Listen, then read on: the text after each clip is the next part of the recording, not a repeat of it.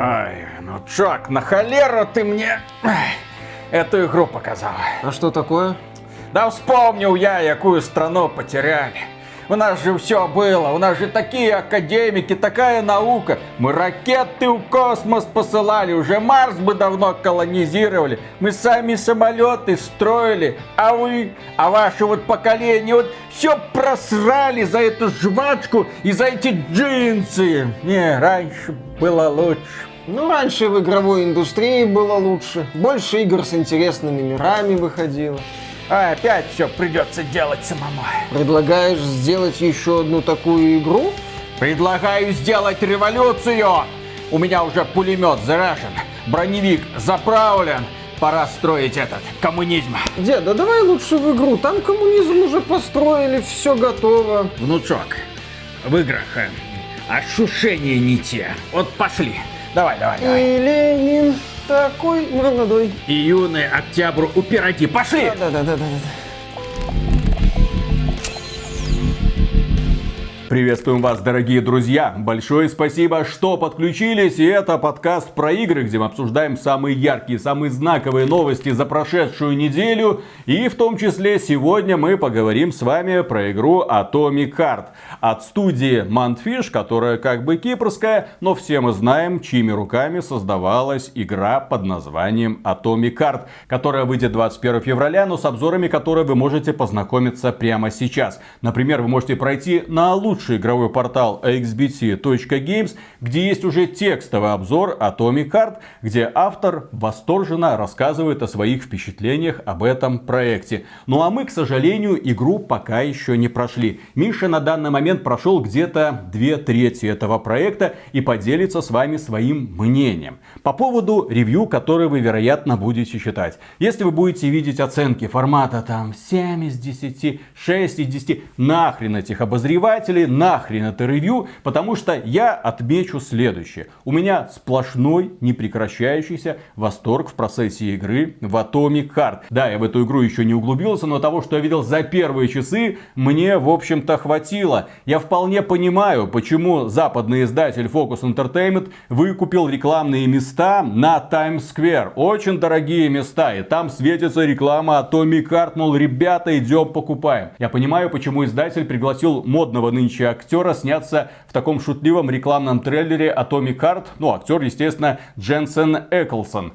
который, во-первых, звезда сериала «Сверхъестественное», ну а недавно он еще снялся в сериале «Пацаны», «Солдатика», мы, естественно, помним и любим. Так вот, прежде чем мы приступим к обсуждению Atomic Heart, я отмечу следующее. Я знаком с разработчиками Atomic Heart. Я знаю Роберта Багратуни, главу студии. Нам разработчики прислали ключи для ПК и для PlayStation 5, для того, чтобы мы могли оценить, как игра себя чувствует на разных платформах. И чувствует она себя там прекрасно. Я сразу это отмечу. Оптимизация замечательная. На PlayStation 5 никаких тормозов. У нас автор проходит эту игру на GeForce, по-моему, RTX 2060. Все летает. Но я отмечу, что у нас нет никаких понебратских отношений. У нас нет никаких нежных чувств компании Mantfish. Если бы они выпустили плохую игру, мы бы так и сказали. Более того, я изначально был настроен скептически, и я готов был ругать Atomic Heart, потому что я не мог поверить, что студия, для которой Atomic Heart является первым проектом, вот так вот сразу, сходу выкатит игру, которую можно поставить на один пьедестал с Bioshock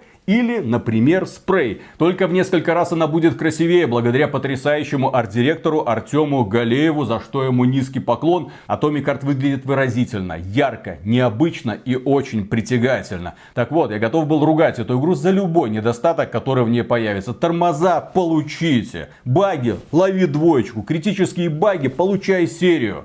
Но сейчас, несмотря на то, что в этой игре есть небольшие проблемы технического плана, про которые мы вам, естественно, расскажем сейчас, я не хочу ее ругать. Она мне бесконечно нравится. Более того, на данный момент это один из самых вдохновляющих проектов, которые нам дарила вообще игровая индустрия. Не за последние годы, а вообще. Меня очаровал сеттинг. Это ода советской научной мысли. Это как если бы в Советском Союзе все получилось. Если бы профессоры и академики двигали науку вперед. Если бы мы не прекратили осваивать космос и пошли дальше к другим планетам. Если бы мы развивали робототехнику и, естественно, компьютерные технологии технологии. Если бы мы не забили полностью на свою промышленность, и эта игра посвящена этому, 50-е годы, чего добилась СССР благодаря научному прорыву, что мы смогли сделать, а загнивающий Запад, он где-то там, неподалеку, там эти самые буржуи, которые злятся, но ничего не могут сделать, потому что железный занавес, они хотят к нам, а хрен вам, ничего вы от нас не получите, все технологии останутся у нас.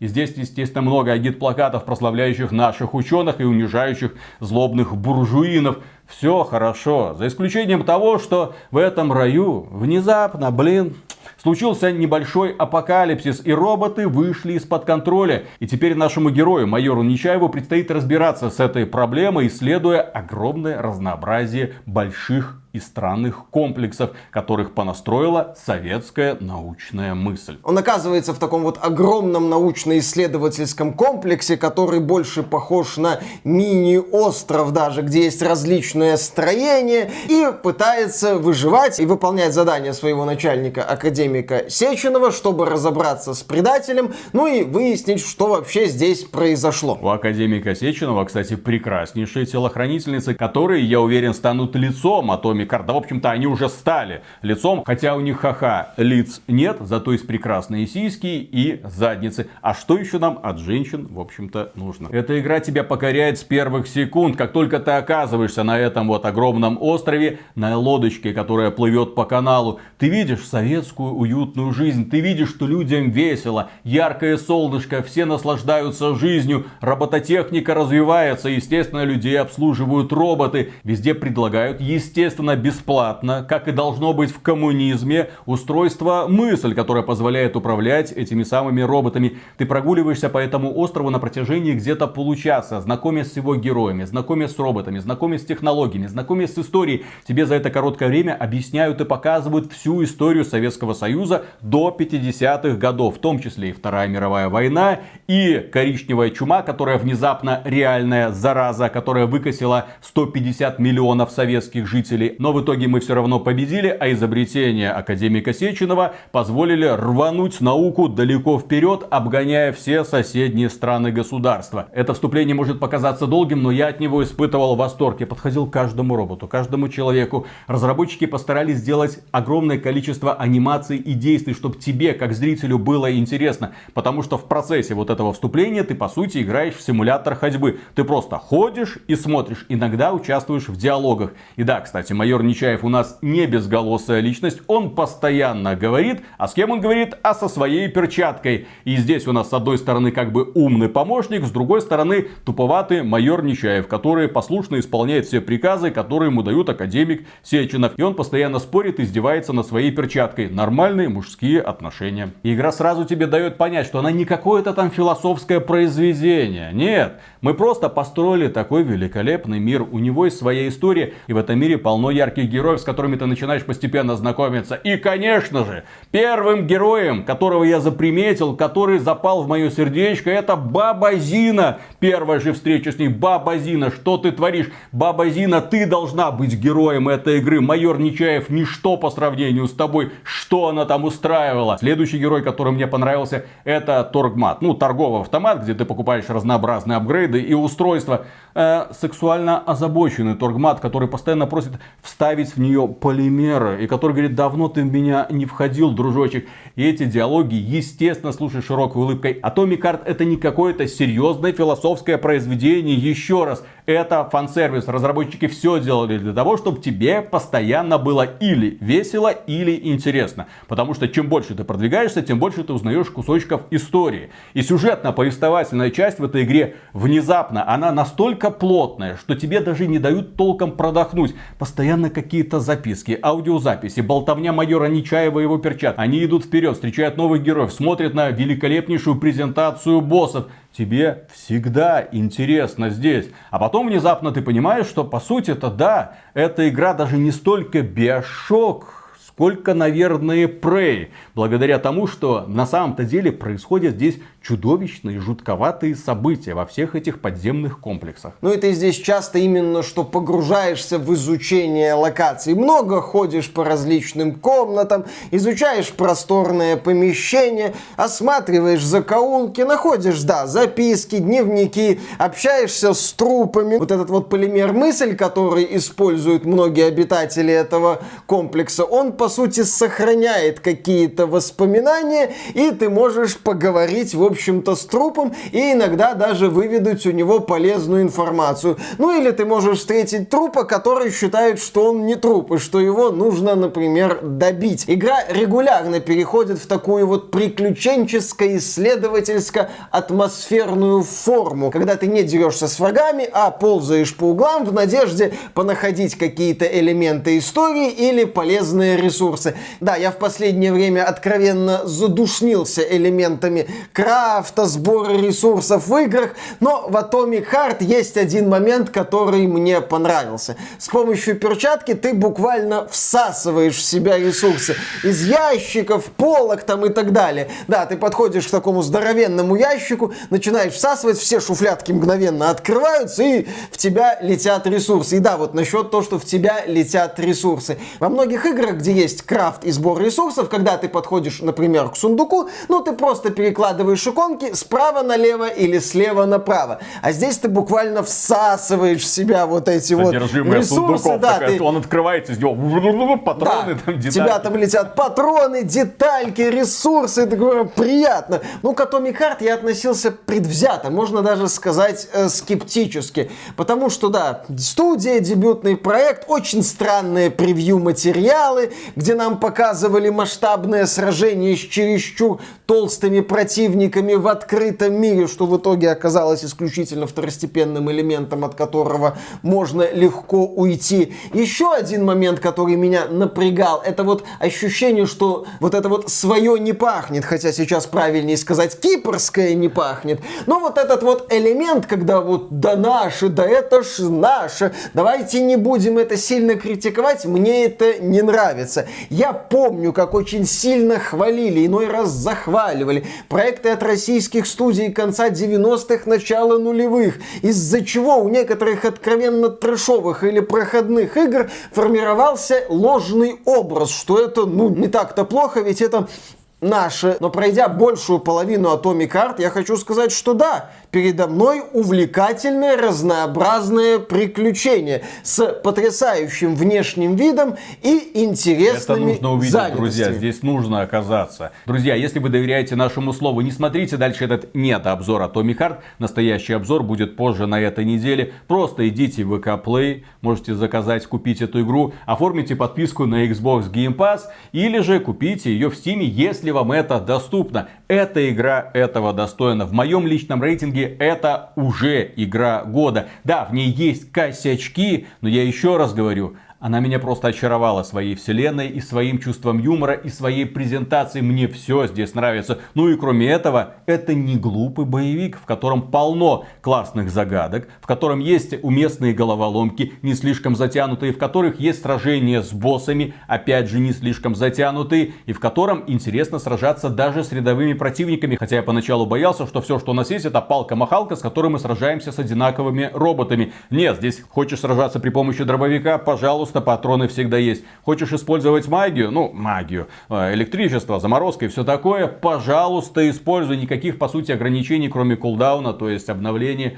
этой самой магии у тебя нет. Эта игра очень гибкая и очень приятная. И, что мне нравится, она поощряет исследования. Я ее проходил на протяжении нескольких часов, потом отошел, мой сын начал играть, начал новое сохранение, и когда он дошел до той же самой точки, что и я, у него уже был пистолет, которого у меня не было, и новый топор, который я тоже не нашел. Эта игра тебя вознаграждает за поиск секретиков, и мне такой подход всегда очень нравился. Да, если в первом подземелье сражения простые и действительно регулярно скатываются в методичное уничтожение нескольких вот этих вот базовых противников вовчиков, ну эти вот усатые роботики, роботики да, то уже во втором сюжетном подземелье появляются непростые аренные бои, когда тебя давят противниками, когда тебе нужно постоянно маневрировать на арене, сражений, когда появляются зомби, когда тебе приходится комбинировать электрический разряд, другие способности, которые ты открываешь, если хочешь, и доступное тебе огнестрельное оружие. И все это еще можно комбинировать с оружием ближнего боя и с энергетическим оружием, для перезарядки которого надо бить противников и которое медленно перезаряжается со временем. Впоследствии на аренах появляются новые роботы, которые там на тебя напрыгивают, которые в тебя стреляют. Появляются вот эти вот дроны разные тоже, которые на тебя обрушивают ракетные залпы или стреляют в тебя лазером. То есть приходится напрягаться. Я иду на третьей сложности, меня убивают стабильно. Третья сложность визуализирована так. Пионера привязывают э, к дыбе, и вовчики шлепают его по попе.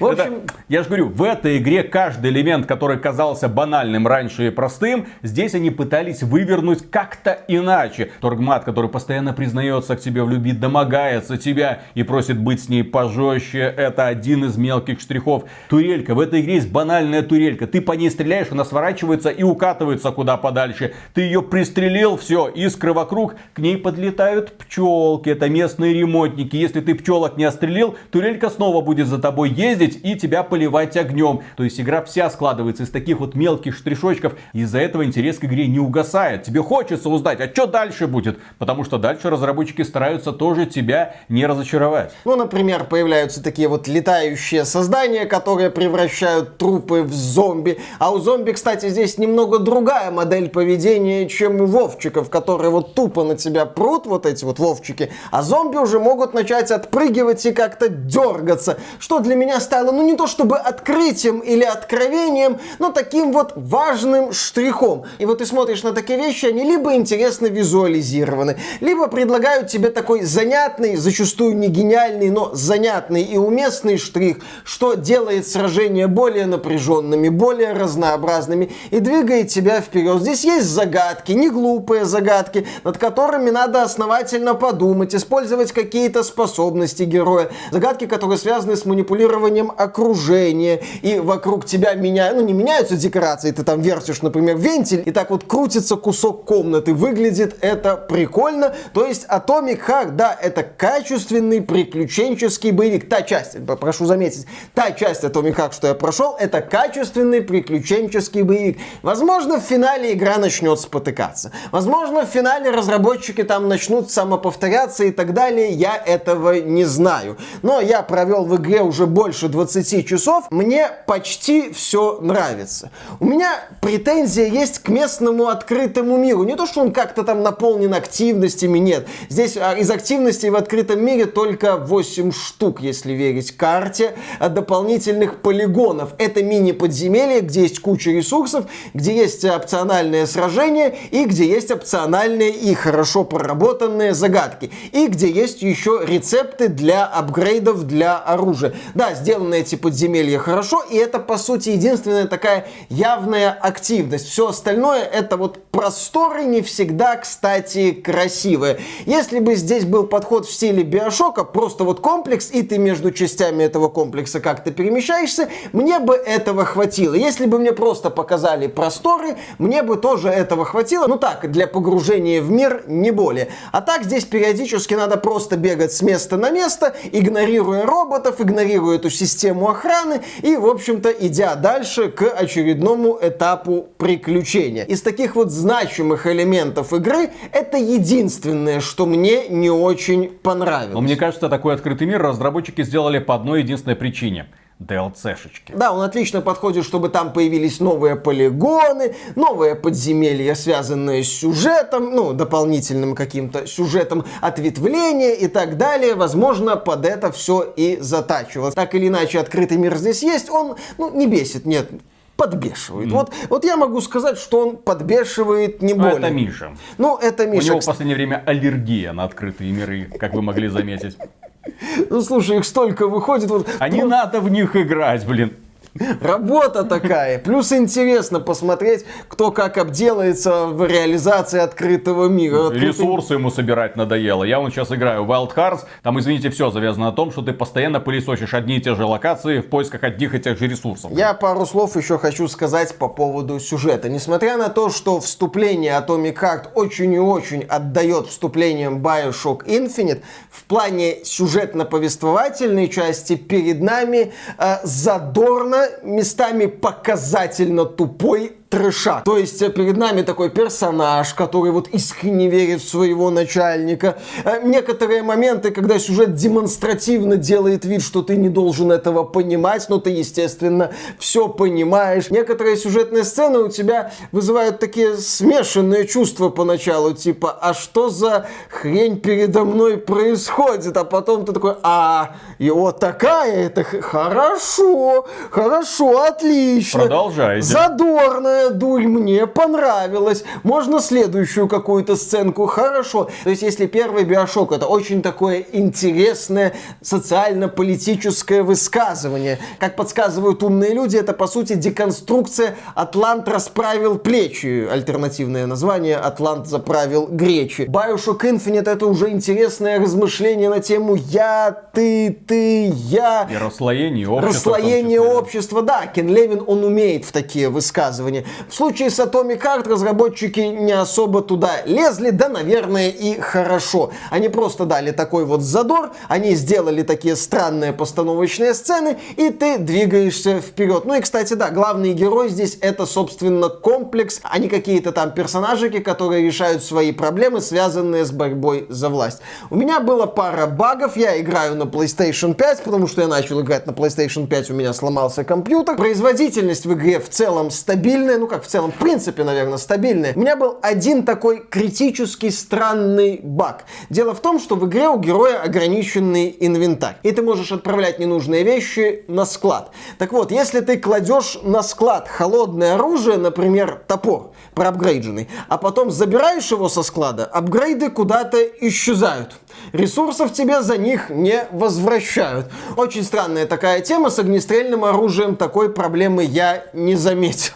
Это, по сути, все, что я могу сказать насчет багов. А еще один раз у меня не активировалась мини-игра в битве с одним из боссов, и пришлось игру перезапустить. В общем-то, все. Я бы сказал, результат замечательный. А, кстати, противники даже на третьей сложности ощущаются выносливыми, но не прям какими-то непробиваемыми. То есть несколько раз надо ударить по Вовчику, который в черном костюме, надо ударить чуть побольше. Да, но поскольку у тебя хватает патронов, у тебя есть дополнительные возможности, и ты это все используешь, и, соответственно, неплохо так разносишь противников. Плюс здесь в основных донжонах сражений не очень много. Игра очень грамотно чередует вот эти вот составляющие. Исследования, сражения, загадки. Нет такого, что ты чем-то вот прям задушиваешься. А в открытом мире вот те самые сражения из превью, когда у тебя сирены, вокруг тебя машины, новые подвозят. Как я уже отметил, это можно просто пробежать и спокойно пойти дальше по своим делам. Ну или подраться, если вам нужны какие-то ресурсы и вы хотите прям все проапгрейдить. Промежуточный итог от 20 с лишним часов в Atomic Heart.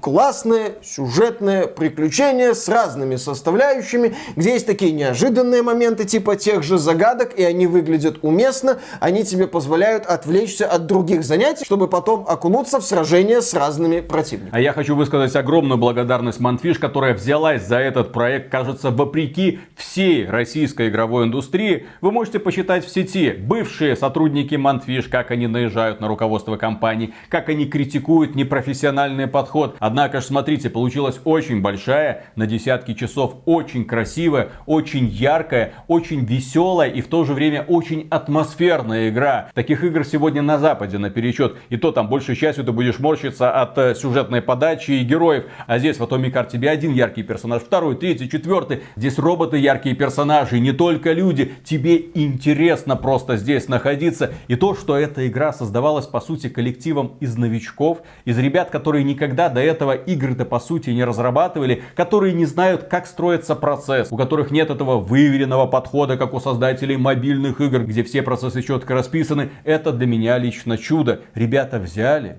нашли финансирование и сделали подобный проект, которым имеют право гордиться. И плюс к этому, чем меня еще зацепил проект Манфиш, как я уже говорил, это ода советской научной мысли, это ода советской научной фантастики. Я, проходя Atomic Heart, вспоминал и Кира Булычева, и братьев Стругацких. Не их философские вот эти вот темы, а именно их атмосферу, их видение будущего. Когда люди начинают осваивать другие миры и их исследовать. Такое будущее Советского Союза мне в свое время, когда я пацаном читал эти книги, очень хотелось верить. Но потом внезапно грянули 90-е, и нам показали, что все эти достижения яйца выеденного не стоят. Заводы нужно распилить на металлолом, перестать выпускать свои собственные самолеты. В общем, нахрен все это надо? Капитализм, как говорится, счастье, зашибись. И мы заканчиваем про Atomic Heart. Завтра у нас будет долгий стрим Atomic Heart. Кто не верит нашему слову, пожалуйста, заходите на стрим, сами убедитесь, насколько там все хорошо. Кроме этого, будет еще обзор Atomic Heart, так что подписывайтесь на этот канал, будет интересно. Ну и также можете поддержать этот ролик лайком, тем более есть повод, дорогие друзья. Какой повод? Смотрите. Хогвартс Легаси получит полную русскую озвучку от Games Voice. А благодаря кому, дорогие друзья? А благодаря вам, дорогие друзья, благодаря всем, кто откликнулся на наш призыв в прошлом подкасте на прошлой неделе, когда мы говорили, надо поддержать ребят, потому что другой локализации, кроме неофициальной, у нас в ближайшие годы не предвидится. Поэтому нужно их поддерживать, нужно их стимулировать. Если они объявляют о какой-то инициативе, вот они хотят перевести Star Wars Jedi Survivor, пожалуйста, пожалуйста, каждый встал, пошел, занес по 250 рубликов, и в ближайшем будущем мы получим полную русскую локализацию. Это немного, это буквально чашка кофе. Если мы не поддержим этих ребят, то никакой другой локализации мы, судя по всему, не получим. Ну, в некоторых играх заявляют русскую озвучку, но да, в других крупных проектах русской озвучки нет, поэтому вариантов здесь немного. Ребята с Games Voice опубликовали на своей страничке ВК сообщение о том, что они уже начинают работу, средств собрали достаточно. Кроме этого, они отдельно поблагодарили команду AXBT. Мы с удовольствием принимаем эту благодарность, но в то же время отмечаем, что про озвучку Games Voice писали многие другие русскоязычные сайты. А то там игромания вроде немножко так разозлилась из-за того, что их не упомянули. И игромании тоже огромное спасибо. И Стопгейму тоже огромное спасибо. Всем сайтам, которые про это рассказали, огромное спасибо, друзья. Если мы не будем распространять подобную информацию, то процесс никуда не пойдет. Это во-первых. Но есть еще блогеры. И с блогерами, дорогие друзья, я советую быть очень осторожными. Мне в личку писали некоторые товарищи, которые говорили, вот, я хочу провести стрим по сбору донатов для озвучки Hogwarts Legacy. Как только вы видите подобный стрим, где человек собирает донаты на озвучку чего-то там, вы имеете в виду одну простую вещь. Человек собирает донаты через Donation Alerts. 10% с каждого доната уходит Donation Alerts. Если человек ответственный, то он должен будет заплатить еще налоговой с этой суммы. В Беларуси налоги, например, 20%.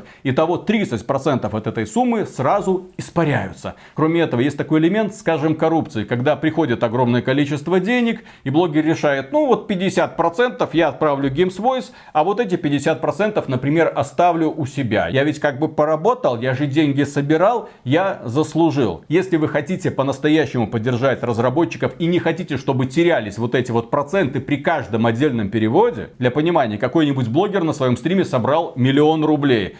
100 тысяч рублей сразу уходит Donation Alerts, еще сколько-то там десятков тысяч рублей забирает налоговая, еще сколько-то там десятков тысяч рублей теряется просто при переводах. Поэтому, если вы хотите просто кого-то поддержать, просто идете и поддерживаете. По прямым ссылкам на эти проекты. Там, естественно, тоже есть выплаты, но в данном случае не будет посредников и, соответственно, большая сумма дойдет до тех людей, которые собирают средства. Следующая новость. Калиста Протокол получит русскую локализацию летом 23 года. Механик с Войсова собрала 350 тысяч на проект.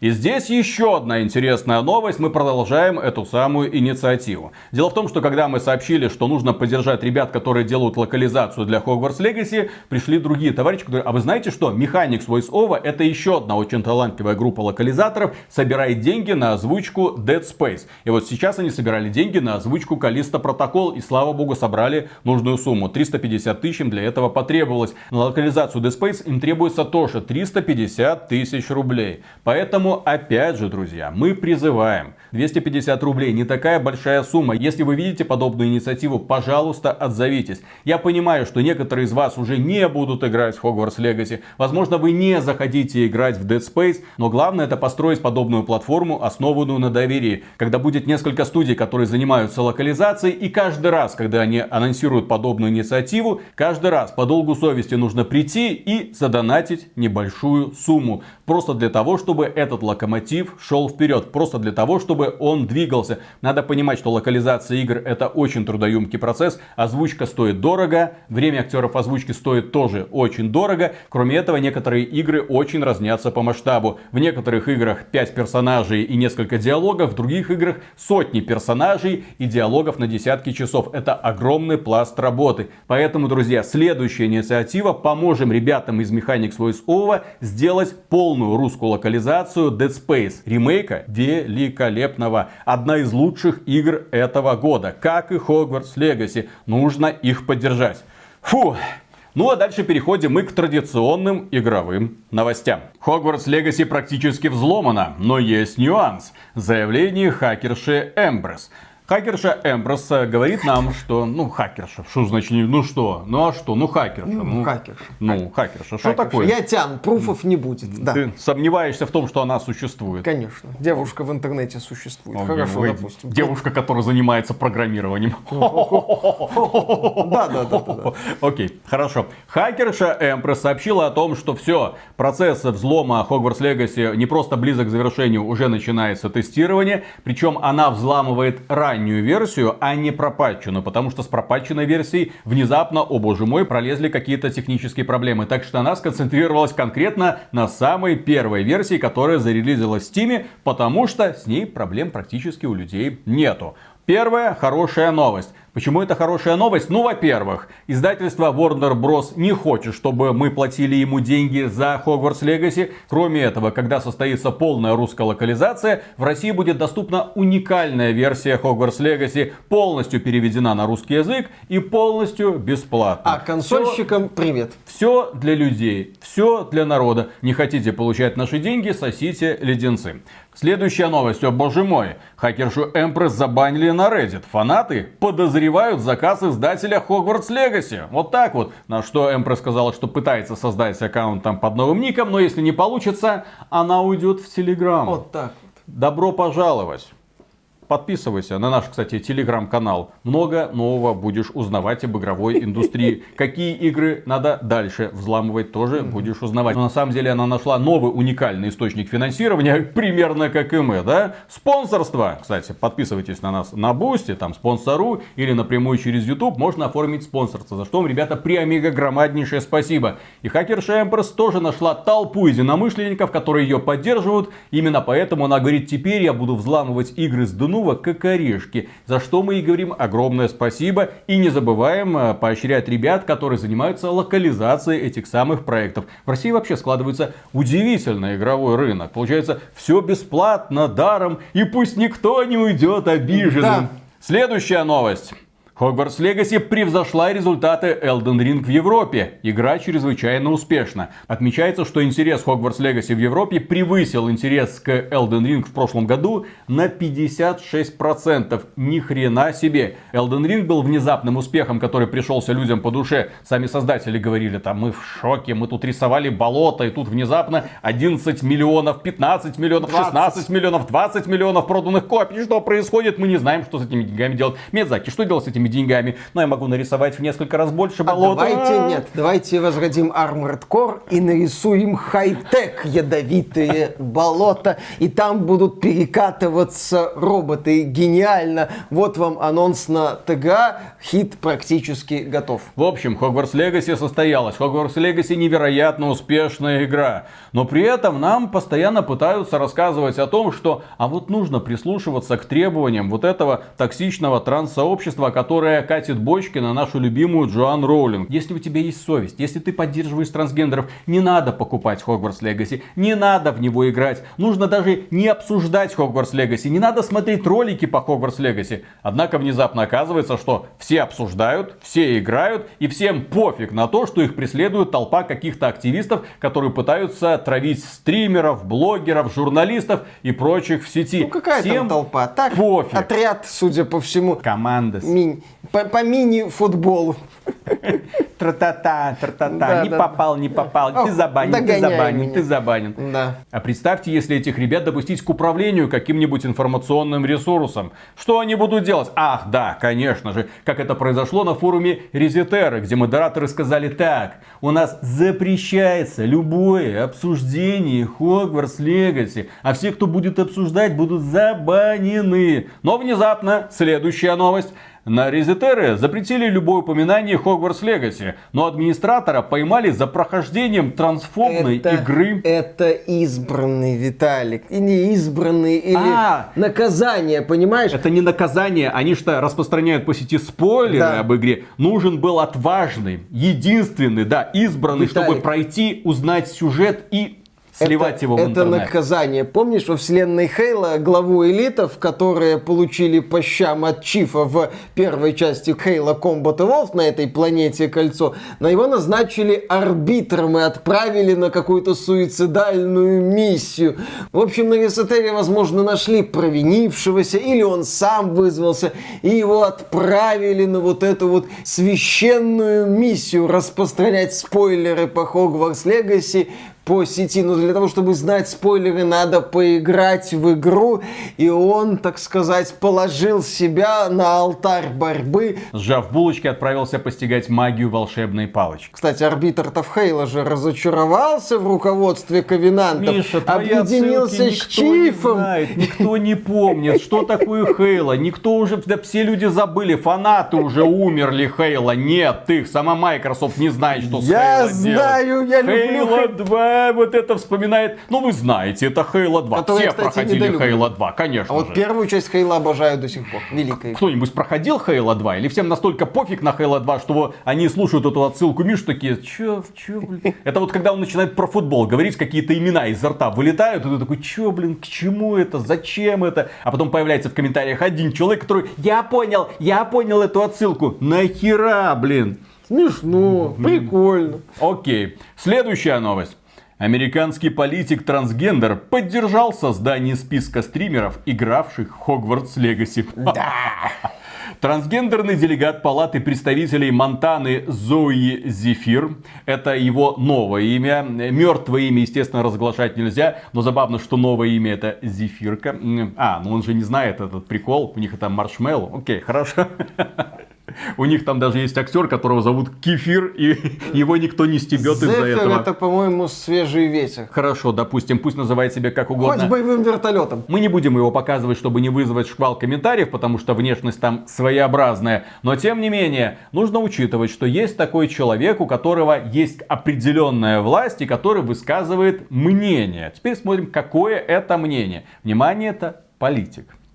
Я поддерживаю бойкот игры, а также призываю других, у которых есть финансовые средства, присоединиться к нему. Я верю в силу искусства влиять на дискурс. Кроме того, вы не можете отделить искусство от тех, кто наживается на нем. Я также считаю совершенно справедливым составить список людей, которые стримят игру, чтобы их расстрелять. Э, нет, чтобы люди могли принимать обоснованные решения о том, каких стримеров они хотят поддерживать. Разумеется, я не поддерживаю травлю стримеров, но выступаю за проинформированные бойкоты. И в итоге всем нас рать. В общем, люди по поводу Хогвартс Легаси проинформировались, начали смотреть стримеров, которых хотят, и внезапно сами начали принимать решение о том, стоит ли им покупать Хогвартс Легаси или не стоит им покупать Хогвартс Легаси. Хогвартс Легаси это уже огромный хит, это уже состоявшийся продукт. Warner Bros. сейчас подсчитывает купоны и думает о том, как бы дальше развивать эту вселенную. И следующая новость. Геймер хотел сделать голос трансгендера в Hogwarts Legacy более женственным, но его модификацию удалили с Nexus Mods. Здесь прикол в чем? В игре есть такие трансгендеры, потому что разработчиков уже затравили настолько в свое время, что ну вот же, ребята, у нас в игре есть один из вас. Один один из вас. Ну не надо так катить бочки на нашу игру. Ну успокойтесь, у нас полностью инклюзивная, разнообразная игра. Все хорошо. Ну естественно, это не помогло. Игру продолжают травить. Не надо подмахивать активистам. Не надо идти на уступки. Им всегда мало. Хороший жест это вот такой вот. Особенно если вас критикуют не за то, что вы сделали, а то, что сделал человек, который как-то опосредованно имеет отношение к вашему проекту. До свидания, психопаты больные, идите нафиг нафиг. А здесь произошло следующее. У персонажа в игре очень своеобразный, я бы даже сказал, неприятный голос. У барменки да, или бармен. Бармен. На, бармен. В общем, да, у э, сотрудницы, да, в общем, у сотрудника, сотрудницы местного бара. Да, там такой глубокий мужской больше голос. При женских формах. Да, что выглядит странно. Один пользователь решил эту особенность игры подкорректировать,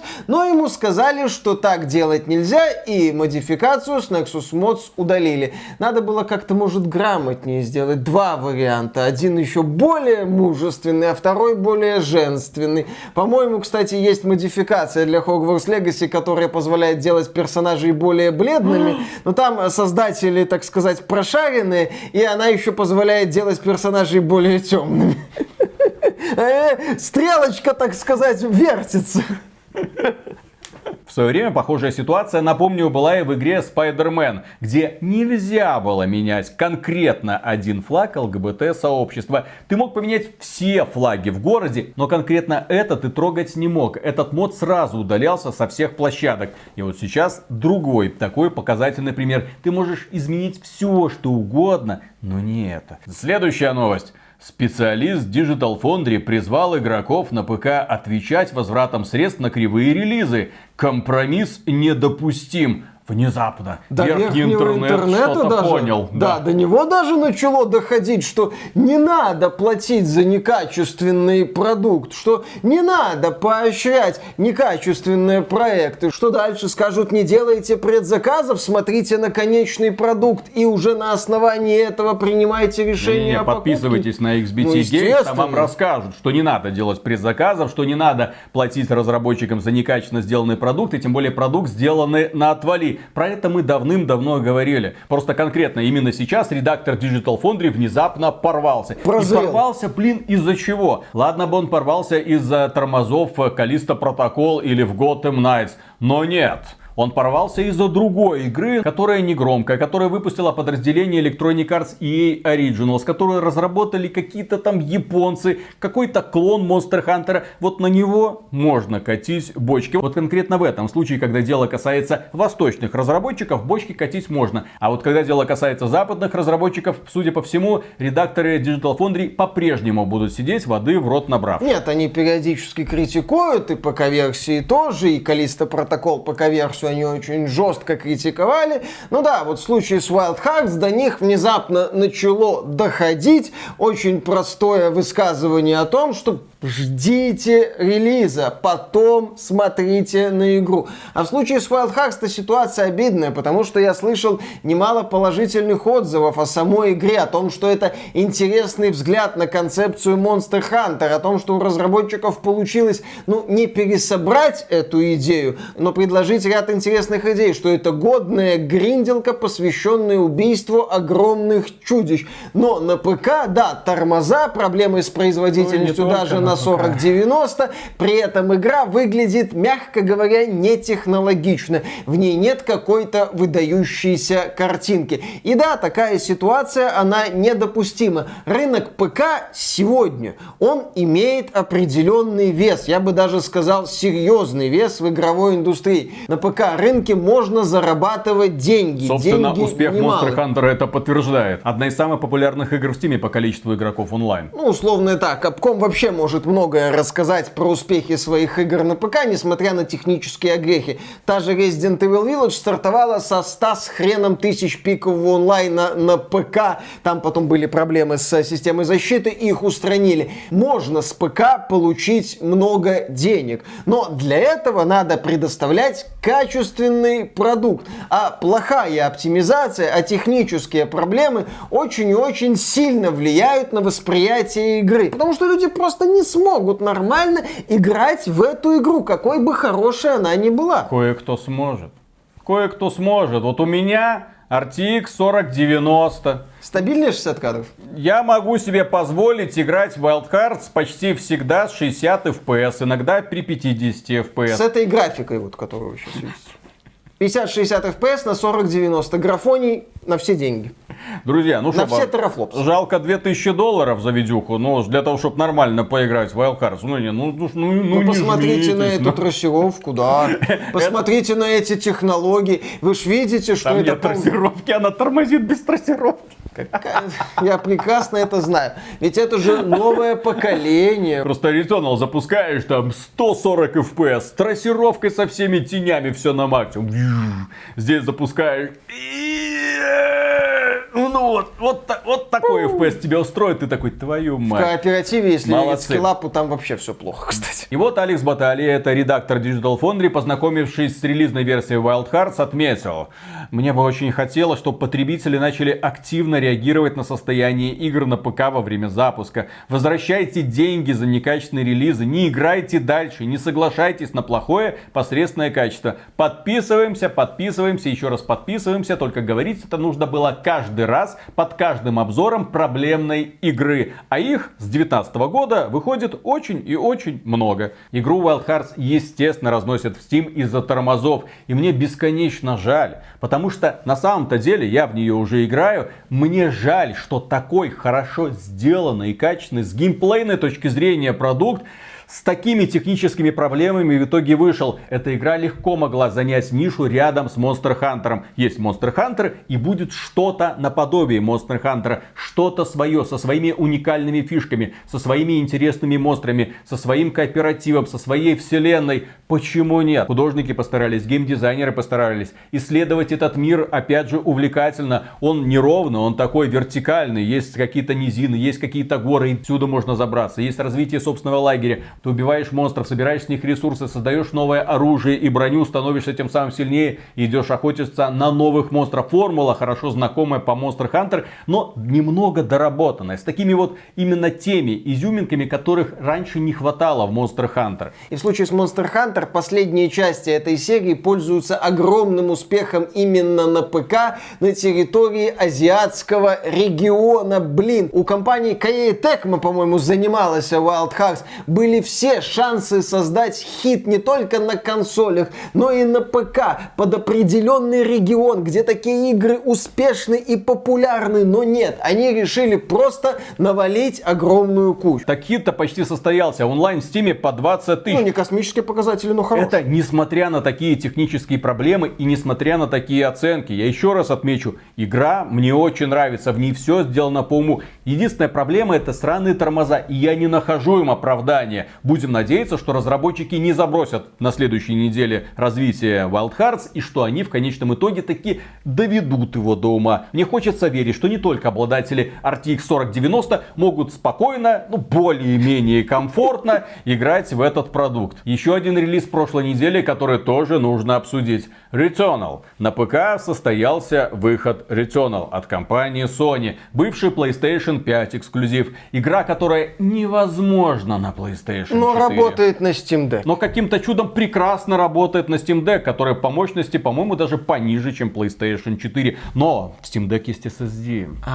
Вот, наверное, с этим все связано. В Steam Deck есть SSD. Но а на ПК есть статоры. По крайней мере, да. при загрузке. Игра на ПК продается за 60 долларов, это ее базовая стоимость в других регионах подешевле. В Беларуси 50. Да, замечательно. И стартовала она на ПК так себе. На момент записи этого ролика пиковый онлайн у игры где-то около 6 тысяч человек, 5700, там 5800 в этом районе колеблется. Не то чтобы Returnal была каким-то мега-хитом на PlayStation, не то чтобы компания Sony как-то продвигала этот проект на ПК, ну, в общем-то, рогалик за 60 баксов на ПК не то чтобы сильно нужен, как выяснилось. Два замечания по поводу Returnal. Первое. Для ПК игра прекрасно оптимизирована. Если ты выкручиваешь всю трассировку лучей, все возможные эффекты на максимум, чтобы были и там и отражения, освещение, чтобы графика унижала просто по полной программе картинку на PlayStation 5, уже есть сравнение, там версия для PlayStation 5 смотрится как версия для PlayStation 3. Ну, настолько сильный контраст. Игру на ПК портировали грамотно и профессионально, молодцы. Если вы хотите взять ее на ПК,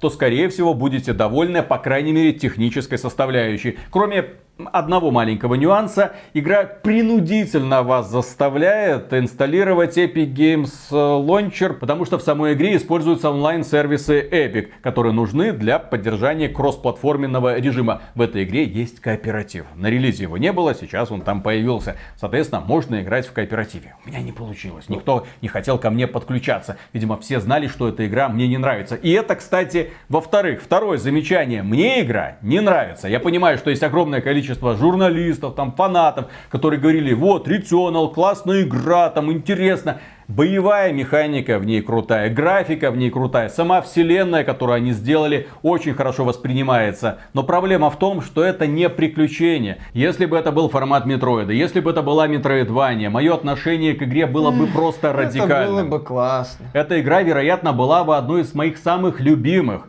Но нет, она мне не нравилась ни на PlayStation 5, у нас есть соответствующий обзор, можете с ним познакомиться, там я душню по полной программе, фанаты PlayStation говорят, что я не прав, но в итоге, к сожалению, эта игра мне не понравилась, несмотря ни на что. Я пытался заставить себя ее полюбить, мне очень нравится и стрельба, и движение, и сама вселенная. Но сама структура такого затянутого, тягучего рогалика делает из этой игры очень неприятное приключение. Рогалик хорош, когда это 20, 30, 40 минут. От начала до конца, чтобы его пройти. Забег. А потом заново, заново, заново а не когда это 2, 3, 4, 5, 6 часов за один забег, опять же. А в случае чего, то есть ты умер, а умереть там можно в любой момент, ловушка, какой-нибудь босс, и полубосс на тебя выпрыгивает. Все, отбрасываешься в самое начало и начинаешь, опять же, все заново. Это удручает, мне это не нравится, и поэтому, когда я эту игру купил на ПК, вот мы провели стрим, я попросил возврат средств, до свидания. Я такое поддерживать не хочу. Я хочу, чтобы следующей игрой студии House Housemarque, которая создавала Returnal, была именно что, вот пусть они оставят механику, у них все хорошо, они молодцы, они замечательно поработали, у них отличные художники, они хорошо умеют работать с эффектами, с частицами, пусть делают приключения, сражения, загадки, секретики, боссы, разнообразные биомы, какая-никакая а история, пусть даже философская какая-нибудь, плевать. Пусть это будет интересная, хорошая и не слишком продолжительная игра. Тогда я смогу ее рекомендовать. А так, Returnal для меня лично это большое разочарование. Кто согласен с моим мнением, пожалуйста, напишите в комментариях. Хоть кто-нибудь пусть меня поддержит в комментариях по поводу Returnal. А то сейчас набегут вот эти люди, которые, да ты ничего не понял, не разобрался, казуал, руки и задницы. Все как надо, все по фактам. Я Wanted Dead прошел полтора уровня. А это, ух, Ух. достижение покруче, чем Returnal. Попробуйте сами пройти полтора уровня Wanted Dead. Насколько вас хватит, а? Чемпионы. Следующая новость. Embracer назвала свои две самые успешные игры, которые вышли в конце 2022 года. Доходы компании растут. Да, компания сообщила, что кровавый боевик Evil West от студии Flying Wild Hog продается согласно ожиданиям.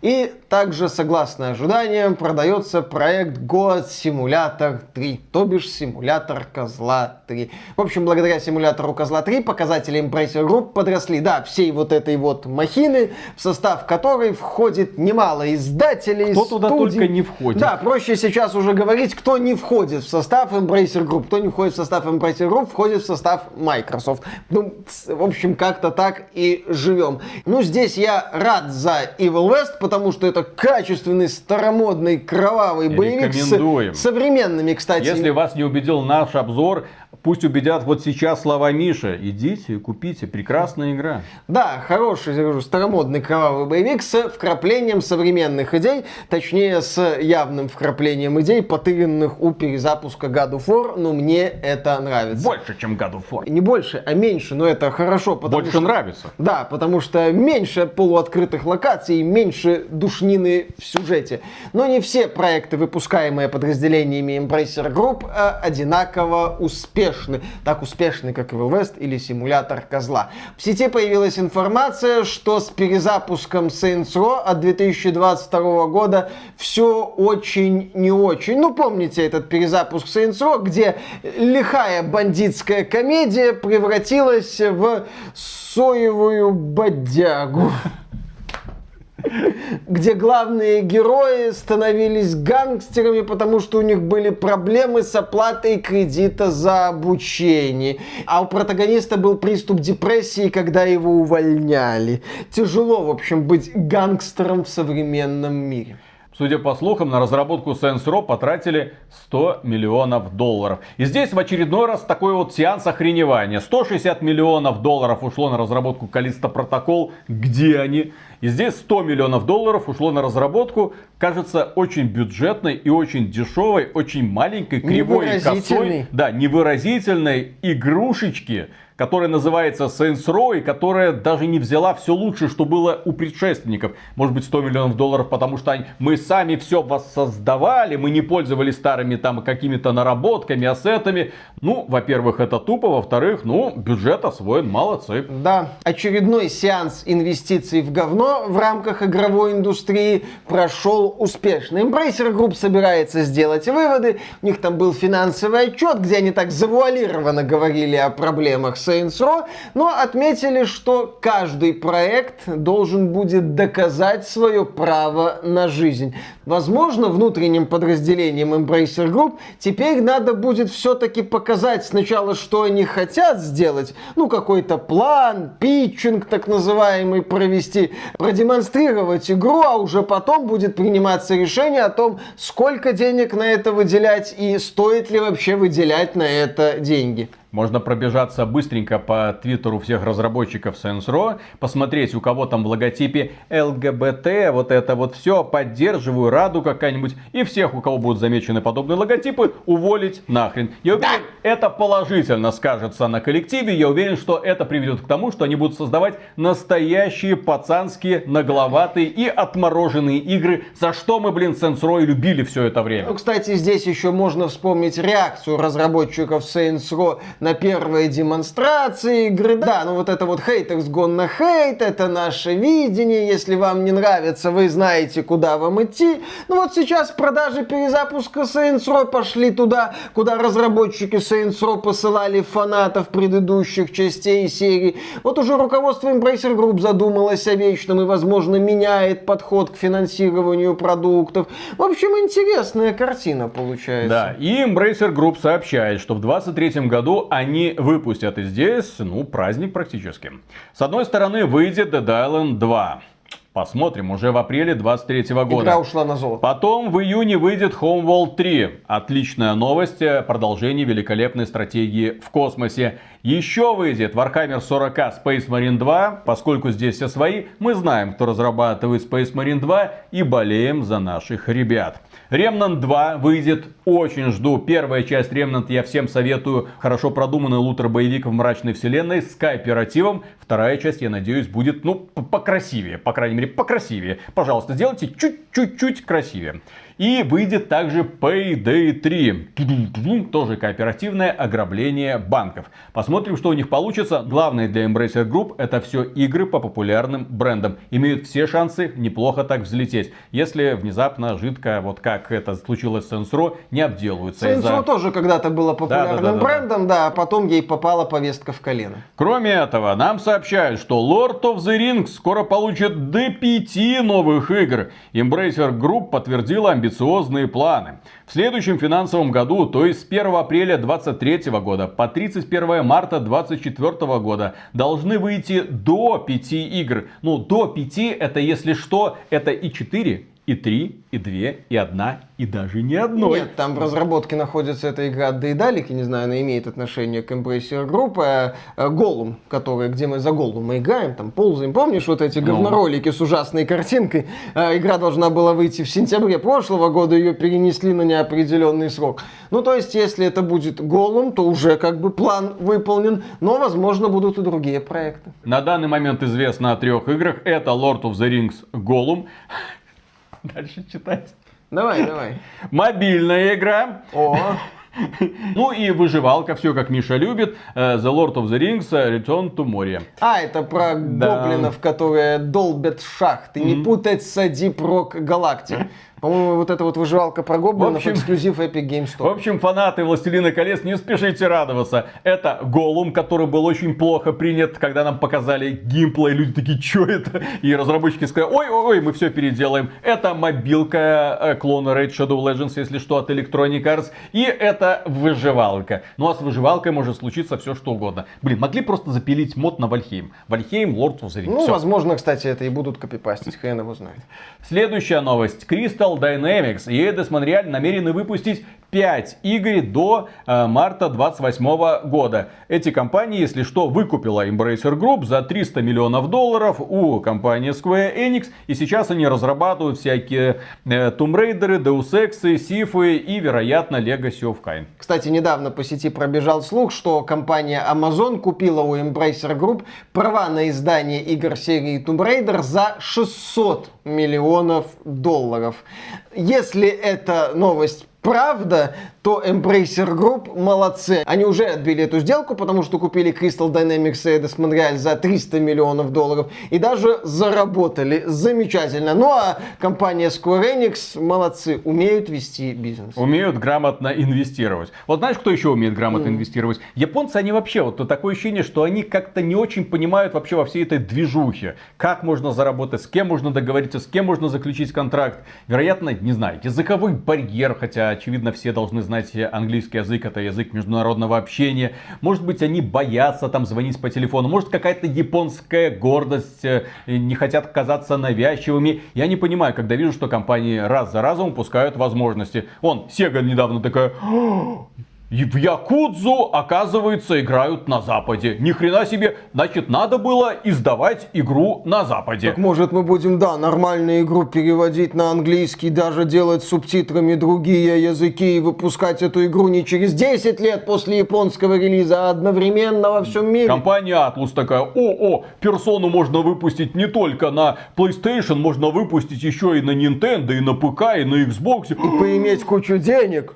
Какие продажи? Ничего себе! И вот э, еще одни японцы, на этот раз из Nintendo, да? Ну, они сидят, у них своя компания, тихо-мирно, они думают, что владеют ситуацией, они думают, что у них все хорошо.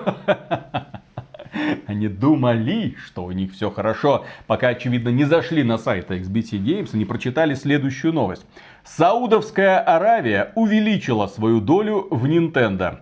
Снова. Дело в том, что да, Саудовская Аравия сейчас активно инвестирует в игровую индустрию, и, естественно, для инвестиций они выбирают лучших. А лучшая у нас, естественно, компания Nintendo, которая упрямо идет своим путем, всегда находится в прибыли, всегда отчитывается о том, что зарабатывает какие-то невероятные миллиарды долларов, в то время как у нее даже толком своих игр, сервисов нет. Я имею в виду не популярные онлайновые проекты, типа там Mario Kart или Super Smash Bros, а онлайновые проекты, где там боевой пропуск, Ну, это лутбоксы. есть э, Это на мобилках. На мобилках. Ну вот, на мобилках у них это есть, они неплохо рубят деньги, все нормально. И вот Саудовская Аравия решила инвестировать в компанию Nintendo.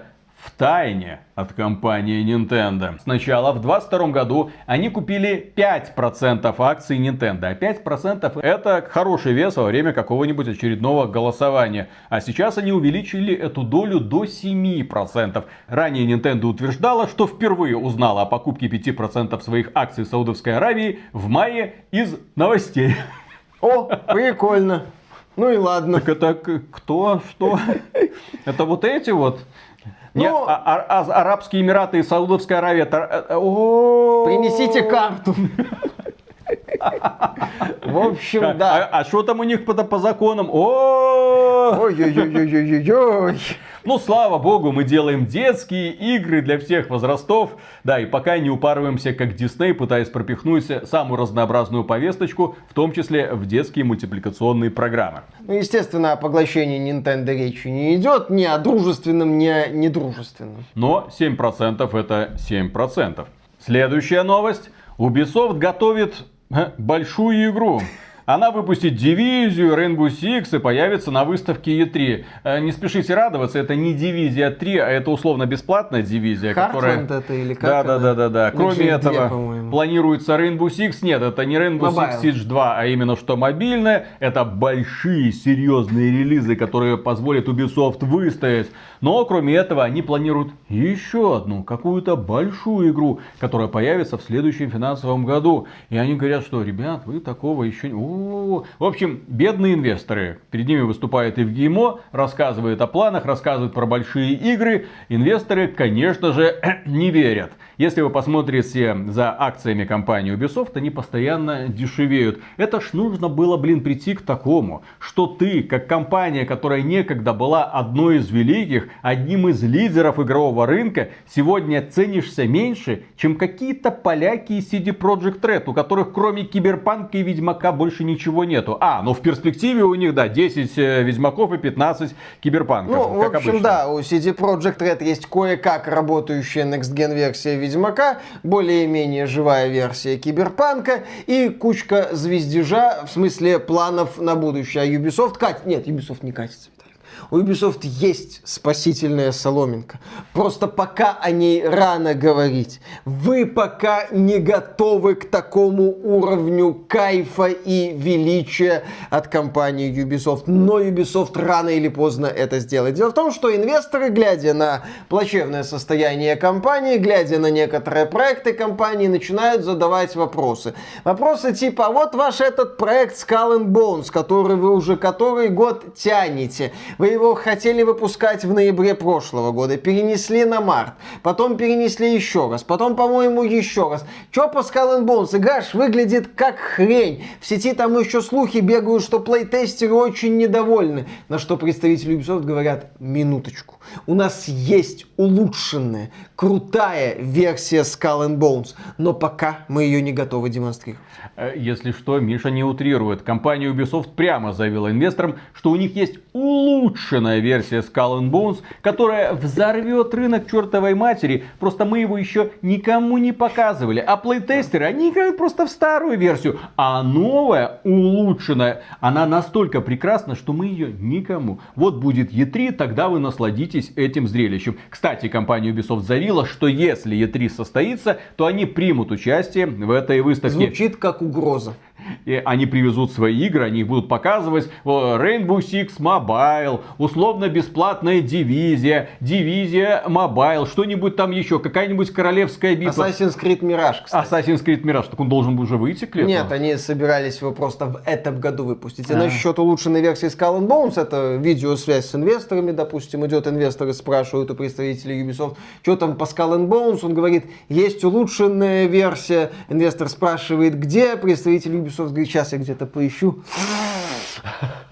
Вот, вот я сейчас ясно вижу улучшенную версию Skull and Bones. Просто идеальную версию. Крышу сносит, братья. Да, башню разрывает просто в хлам. Вау. Вот так, я думаю, это все и происходило. Да, компания Ubisoft, у нее большие планы, у них не анонсированные проекты, которые очень серьезные. И как они отметили, почему они отменили столько игр в последнее время? А вот для того, чтобы сконцентрироваться на по-настоящему гениальных играх, которые опять же выйдут в ближайшем будущем. Руководство Ubisoft пытается делать красивую мину, извините, при плохих играх. И здесь я отмечу, мы не просто так делаем акцент каждый раз в наших новостных выпусках, когда говорим, что компанию Ubisoft покинул один известный разработчик, второй, третий, четвертый. Известный разработчик это не значит, что какой-то там программист или какой-нибудь тестер. Известный разработчик это тот человек, который стоял за созданием какой-нибудь части Far Cry или Assassin's Creed, за ключевыми проектами компании Ubisoft, которые сейчас или основывают свои компании, или уходят в Tencent, или уходят в Electronic Arts, и там себя прекрасно чувствуют.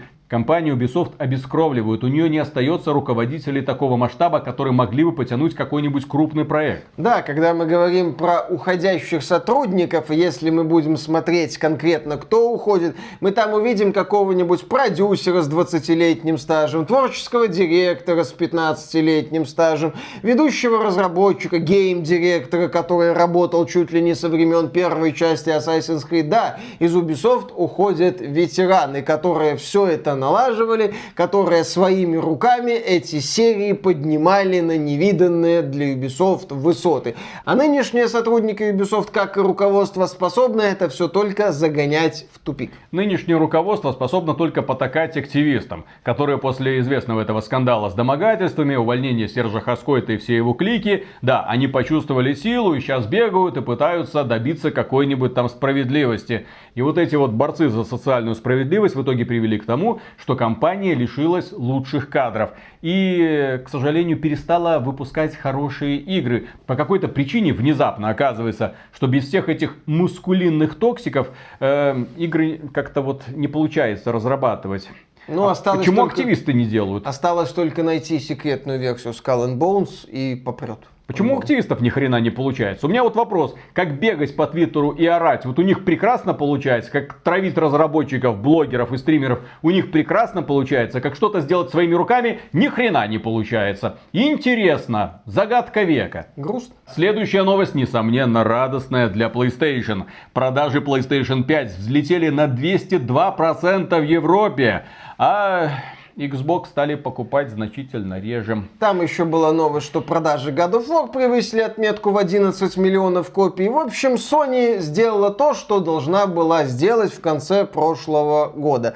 Порешала проблемы с дефицитом консолей, выпустила мега-хит и, естественно, поперла. God of War Ragnarok, как проект, который продает консоль, великолепен. Это, да, у меня есть куча претензий к сюжету, но это одна из самых красивейших игр на сегодняшний день с крутой механикой. В общем, люди покупают PS5, люди покупают God of War Ragnarok, люди смотрят на Xbox. В конце прошлого года на Xbox вышел Pentiment. Это... Hi-Fi Rush. А, В начале этого года, это уже начало этого года, да, вышел Hi-Fi Rush, игра крутая. В случае с Hi-Fi Rush, да, мы получили такую очень красивую, яркую историю, что вот внезапно вышла игра от студии разработчика из Японии, которая очень похожа на проекты времен Xbox. А с другой стороны, вышел консольный эксклюзив PlayStation 5 Forspoken. Весь такой из себя лощеный, правильный, продуманный боевик в открытом мире, модный, с трассировочкой от Square Enix.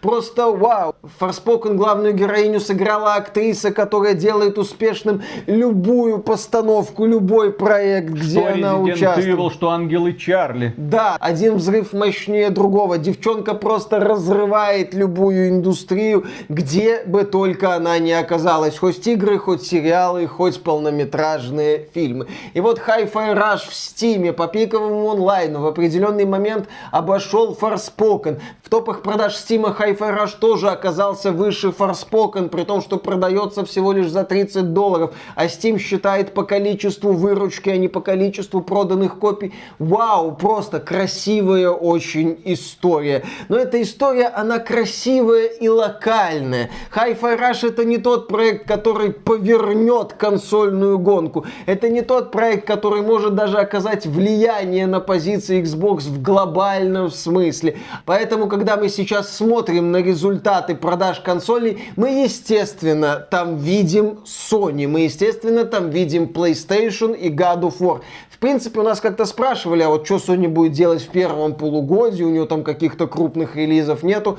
Первом полугодии PlayStation 5 будет продаваться за счет God of War Ragnarok. Это игра надолго. И, к сожалению, компания Sony думала, что PlayStation 5 будет продаваться за счет PlayStation VR 2, ну, нового шлема виртуальной реальности, который уже вот-вот поступит в продажу, а кое-где уже поступил. Есть уже игры. Журналисты пишут свои впечатления по поводу главного эксклюзива Horizon Call of the Mountain. Мол, посмотрите, такая игра, вот вам 8 из 10, неплохо, красиво, хорошо, но Это одна игра. Нет, там еще есть ворох игр. Для устройства, которое стоит 500 долларов или там 550, 550 евро. да. Нет, есть еще ворох игр, которые нафиг никому не интересны. Есть какие-то еще игрушечки, которые, вероятно, когда-нибудь могут выстрелить. Но проблема в том, что эта платформа, скорее всего, вот она мертва по прибытии. Ее раскупит несколько человек, Sony посмотрит на эти продажи и, как обычно, скажет, ну, не получилось, не фартануло, закрываем лавочку. Это при том, что люди говорят, что PlayStation VR 2 это, да, один из лучших виртуальных шлемов, если не лучший виртуальный шлем на данный момент. Это грамотное развитие идеи Oculus Quest 2. Лучше, точнее, экранчики поинтереснее будут. Но на Oculus Quest 2 ты можешь играть во все что угодно, что есть на ПК. А э, PlayStation VR 2 позволит тебе играть только в игры, которые доступны только на PlayStation 5. Там а даже это- нет обратки с PSVR 1, но с играми для PSVR 1. Да, это мало проектов, привязка к консоли, провод, кстати, отсутствие автономии. В общем, назвать PSVR 2 каким-то неудачным по всем фронтам решением, конечно же, нельзя, но говорить об успехе не приходится. Ну а для того, чтобы двигать продажи PlayStation 5 и God of War Ragnarok, подписчикам PlayStation Plus стала доступна пробная версия God of War Ragnarok. Пожалуйста, идете, скачиваете, смотрите, надо ли вам такое чудо. God of War Ragnarok производит великолепное впечатление, особенно в первые часы, а дальше становится не хуже. В этой игре есть душноватые моменты, про которые мы говорили в своем обзоре, но опять же, это одна из лучших игр прошлого года и одно из лучших приключений, которое предоставила компания Sony. На мой взгляд, это едва ли не лучшая игра от компании Sony. Дорогая, богатая, мощная, да. Если не рассматривать близко сюжет, потому что, извините, сценаристы компании Sony слишком уж любят Душнилы. пострадать. Не надо, если вы делаете игру про бога войны, пусть он будет как майор Нечаев из Atomic Heart. Он просто идет и мочит всех на своем пути, периодически прессовывая торгмату. И свой утекает. полимерчик. Следующая новость. Слив Horizon Forbidden West PlayStation Plus возмутил сообщество PlayStation. Игроки не понимают, зачем вообще покупать новинки. Да, компания Sony сообщила о новинках, которые появятся в расширенной подписке PlayStation Plus Extra и Premium. Да, не И- Essential. Да, и там отличная, надо признаться, подборка, такая попытка поконкурировать с Xbox Game Pass. Неплохая тоже, надо признать, попытка. И среди новинок есть проект Horizon Forbidden West, он же Horizon Mass Effect 2, который вышел примерно год назад. И да, некоторые люди, которые купили эту игру, задались вопросом, а Sony, как это работает? И вот мы здесь подходим к такой тонкой материи. Компания Sony, да, она известна тем, что ее проекты часто появляются на скидках после релиза. Ее проекты впоследствии выходят на ПК. Как выяснилось сейчас, ее проекты могут выходить в подписочном сервисе, что опять же логично. Кстати, э, Sony с одной стороны хвастается показателями God of War Ragnarok продаж, а с другой стороны молчит насчет продаж Horizon Forbidden West. Игра едва ли с треском провалилась, но скорее всего эти показатели Sony не очень А не надо было добавлять племя веганов. Вот именно. Возможно, показатели продаж Horizon Forbidden West Sony не очень устраивают. И поэтому этот проект появляется в подписке, тем более весной выходит масштабное дополнение раз. Ну и флагманский стартовый проект для PSVR 2 это ответвление Horizon Forbidden West, Horizon Call of the Mountain. Вроде бы логично, но некоторые пользователи недовольны. И здесь, да, проявляется вот эта вот политика Sony, которая такая, ну, наверное. Ребята, а выйдет God of War Ragnarok на ПК? Ну, наверное. А вот появится эта игра в подписке? Ну, может быть, вы пока покупаете. Людям не хватает открытости. Я как-то это уже говорил и считаю, что Sony, если хочет продавать свои игры на ПК, ей надо уже делать следующий шаг. Выпускать эти игры одновременно и на ПК, и на консолях. Чтобы была общая пиар-компания, чтобы люди понимали, чтобы было все, ну, открыто по отношению к игрокам. Да, вот как это делает компания Nintendo, которая выпускает практически все свои хиты сразу на ПК, причем бесплатно. Ага. С помощью эмулятора. Шутка. Но у компании Nintendo из-за этого очень сильно пригорает. Ну, та же Microsoft выпускает свои Не, игры одновременно. Естественно, везде. в качестве примера нужно приводить Microsoft и ее Xbox Game Pass. Просто меня забавляет эта ситуация, точнее, она меня нервирует и бесит. Когда ты покупаешь какой-нибудь эксклюзив э, для Nintendo, играешь вот с такой-то частотой, вот с такой-то графикой, а потом э, приходит товарищ, который говорит, а вот и у меня на Steam Deck то же самое, только и, и лучше, и бесплатно. Я такой, твою мать. Зависть. Да. Z и- значит и- зависть. Еще, небось, инсталлировал какой-нибудь фанатский перевод, да, и там на русском языке. м. Ай, Компания Nintendo, пора, пора уже прийти на ПК, пора. Тебя здесь ждут. Очень сильно. Следующая новость. Э, Sony выпустит физическое издание Last of Us Part 1 для ПК. На обложке логотип Steam. О чем речь? А дело в том, что в конце марта компания Sony на ПК выпустит игру The Last of Us Part 1. А, и Собственно, там будет типа дисковая версия. Это игра по э, сериалу «Одни из А, нас». да, я видел эту фотографию. Сейчас по сети гуляет фотка из какого-то американского магазина. Там стоит Last of Us Part 1 для PlayStation и наклеечка рядом основана на хитовом телесериале. Ну, на самом деле, все наоборот, но мне нравится эта шутка. Так вот, компания Sony решила уважить ПК игроков и выпустить физическую копию Last of Us. Правда, в этой коробке, в этом боксе нет ничего, кроме ключика, который вам потом своими ручками придется ввести в Steam. Может, проще пойти и купить эту игру в Steam? Всё. И все. Зачем, Ну, эти, зачем эта коробка, зачем этот хлам? Там Кто даже- вообще дома собирает этот хлам? Как только игры начали выходить в цифре, я вообще забыл про покупку физических копий. Зачем? Да, при наличии высокоскоростного интернета физические копии. А, мы забыли про элиту, PlayStation, А, господи да, да, ты, да, да, боже да. мой, которые покупают и потом перепродают друг Что ты другу. будешь перепродавать? Пустую коробку? Отличное решение. Не, ну в данном случае они, они ди- диски перепродают, а здесь, да. Ну так в а том-то и здесь дело, там даже в коробка. коробке диска не будет с данными, то есть, чтобы ты мог установить данные, там ввести ключ для активации. Следующая новость. Э, Revity Entertainment хочет ежегодно выпускать новую игру. Отличное желание. Э, Успехов. Идем дальше. Хорошего настроения. Да, Говорят, Alan Wake 2 можно уже пройти от начала до конца. Ну, ждем. А, кстати, Alan Wake Remastered до сих пор не окупился. Epic Games Store с его эксклюзивами, привет. Следующая новость. Компания Electronic Arts принудительно заменила Origin. Если у вас он стоял, то, вероятно, вы обратили внимание, что он превратился в EA Play. Э, И в итоге сломалась Mass Effect Legendary Edition в Steam. Сломалась, это не значит, что вы не можете игру покупать, а просто вы автоматически получаете все достижения в EA Play. А в Steam, соответственно, когда играете, ни хрена не получаете. Вы играете, а у вас никаких достижений. Огромная трагедия для людей, которые играют в игры ради ачивок. Нам вас не понять, вы существуете, успехов. Если они играют в игры ради ачивок, вообще замечательно. Запустил, получил ачивки, все. А, кстати, вот, Это но, наоборот. но не в Стиме. А где? Ну кто ж в EA Play на твои награды-то А. посмотрит? Друганы не заценят. Конечно. Ну, вот в Стиме должны быть. Так вот надо так вот. друганов в Яплей водить, а они туда не пойдут. Так, судя по отзывам, проблема актуальна для Mass Effect 2 и Mass Effect 3. А вот с первой Mass Effect из сборника Mass Effect Legendary Edition все хорошо. Вот, вы автоматически получите все ачивменты для Mass Effect 2 и Mass Effect 3. Отлично. Я, кстати, уже давным-давно сижу на EA Play. Как только он появился, еще в состоянии беты, не понимаю, зачем нужно было еще использовать этот Origin. Я по старинке на Origin сидел. Потому что ты не хочешь ничего обновлять никогда в своей жизни. У тебя на смартфоне приложения YouTube нету. YouTube блогер, блин. У тебя ж не Huawei, чтобы через браузер ролики смотреть. Зачем? Ну, А мне так удобно. Ну вот. устраивает. Да, да, действительно. Зачем менять Origin на EA Play? Ну, С учетом устраивает. того, что этот Origin запускал сколько? Раз в год примерно? Ну, замечательно. А сейчас будешь гораздо чаще запускать, потому что Electronic Arts начала бомбить хитами один за другим Dead Space, Wild Hearts. Star Wars Jedi, Jedi Survivor. Survivor, да. Вот, Вот. видишь, э- и это первая половина года. А что будет во второй? А во второй половине года будет следующее. Э, FIFA, ну точнее игра, которая будет позиционироваться как футбольный симулятор от Electronic Arts.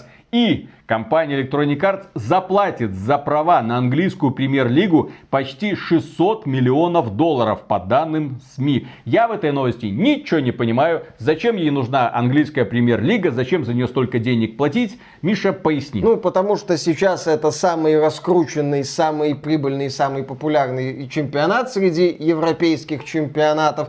Клубы АПЛ тратят сотни миллионов или даже миллиарды долларов, э, куча денег крутится, э, все люди смотрят на это. Если Electronic Arts намеревалась развивать свой футбольный бренд, то лицензия АПЛ это что называется база. Без лицензии на английскую премьер-лигу говорить о каких-то перспективах футбольного симулятора симулятора от Electronic Arts было бы очень и очень сложно. Отсюда и такая стоимость. VPL действительно вертятся космические деньги, поэтому Electronic Arts отвалила 600 миллионов долларов на соответствующую лицензию. Шаг необходимый, шаг нужный, шаг для Electronic Arts правильный и шаг, я бы даже сказал, жизненно важный для будущего футбольного бренда от Electronic Arts. А, особенно, когда ты потерял все связи с FIFA, соответственно, потерял все права на международный чемпионат, насколько я понимаю. Похрен Electronic Arts на это все. Э, Чемпионат мира по футболу это раз в 4 года такое событие. Окей, оно есть. Э, Electronic Arts же даже не выпускает отдельную FIFA под это. Она в последнее время выпускает просто обновление для FIFA соответствующее. FIFA сегодня далеко не в последнюю очередь это вот это Ultimate Team, карточки, клубы, футболисты. Это все нужно. Нужны актуальные лицензии. Electronic Arts на эту тему активно работает. Следующая новость. О, боже мой. Роскомнадзор подумывает заблокировать Twitch. Полностью или частично. Начальник управления контроля и надзора в сфере электронных коммуникаций Роскомнадзора. Вот это должность, вот это я понимаю. Евгений Зайцев сообщил, что ведомство не исключает возможность полной блокировки Twitch. Как он говорит, Сейчас говорили о том, что необходимо привлечь Twitch к более серьезной ответственности, принять более серьезные меры к нему в виде либо блокировки полной, либо в виде блокировки частичной. Частичная блокировка это как? Забанят некоторые каналы, я думаю, в разделе чат. Не девочек в джакузи, я думаю, там забанят мальчиков, которые кормят друг друга клубникой. Может, там и такое есть. Я не... это, это, если что, предположение. Если это реально есть, я просто угадал. Я случайно угадал, я придумал это. Я это вот просто банально придумал ради тупой шутки в подкасте. Мы услышали, мы готовы это обсуждать. Услышали кого? Мизулину? Лигу безопасного интернета? Замечательно. К таким действиям нужно подходить... Ну, нет интернета, нет опасности. Нет твича, нет проблемы, согласен. К таким действиям нужно подходить взвешенно, оценивать в том числе риски, которые существуют и для наших блогеров, которые пользуются этим ресурсом. Это нужно оценивать и принимать взвешенные решения по итогам. Мы готовы к диалогу такому, вот к совместной работе, вот мы готовы. Ну, хоть есть очень важная оговорка о том, что это должно быть взвешенное решение, упоминаются блогеры и говорится даже о готовности к диалогу. Эта новость, она великолепно, в кавычках, сочетается с другой новостью. На ближайшие 3-5 лет поддержка игровых разработчиков будет приоритетом для Минцифры. И вот как эти новости, на мой взгляд, сочетаются. С одной стороны, российские власти активно говорят о поддержке российской игровой индустрии. С другой стороны, идет серьезное обсуждение потенциальной блокировки сервиса Twitch. Сервиса, который является важным инструментом для продвижения игр, где есть российские блогеры в том числе, и в том числе игровые. Еще есть там заявление по потенциальной блокировке Ютуба, где тоже хватает игровых блогеров э, разной степени развлекательности, но при этом мы хотим поддерживать российскую игровую индустрию. Это какая восхитительная система может получиться, ну, при условии.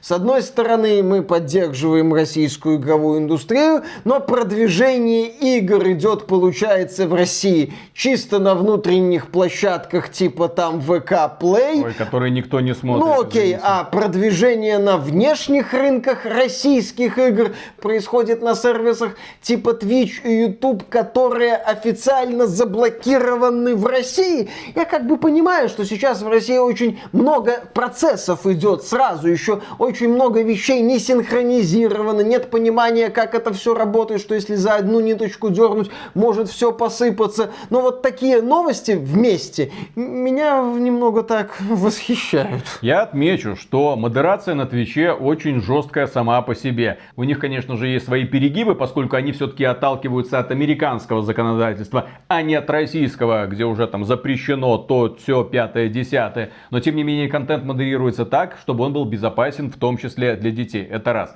Во-вторых, Twitch на данный момент является ведущей площадкой по продвижению игр. Если вы собираетесь хоть какие-то игры запускать, то без стримеров ни хрена у вас не получится. Количество просмотров Twitch это показатель качества, можно сказать, показатель Успешность. популярности, успешности вышедшей игры. Hogwarts Legacy, например, побила рекорд киберпанка на Твиче. Показатель, да, продажи колоссальные, естественно. Во многом как раз таки из-за того, что создается эффект массовой вовлеченности. Но это касается не только AAA проектов, это касается и маленьких проектов, потому что небольшие блогеры, а иногда и большие блогеры обращают внимание на какой-то, ну, пиксельный трэш и выводят внезапно этот пиксельный трэш в топы. Vampire Survivor своей популярности обязан только тому, что на него в конечном итоге обратили внимание какие-то стримеры. Только стримеры сумели наконец-то привлечь внимание к этой хорошей игре, и только стримеры сумели это раскрутить. Какие-нибудь блогеры на ютубе, ну он один ролик сделал, посмотрите, какая-то хорошая игра, второй ролик сделал, ну ребят, ну поверьте мне, это хорошая игра, да всем насрать. Люди привыкли видеть товар лицом, желательно с комментариями человека, который в него играет. Такая вот эмоциональная составляющая, когда ты видишь человека, которому ты вроде бы доверяешь, он играет, и он говорит, не, ну, в принципе, норм, в принципе, классно, о, вот тут разобраться,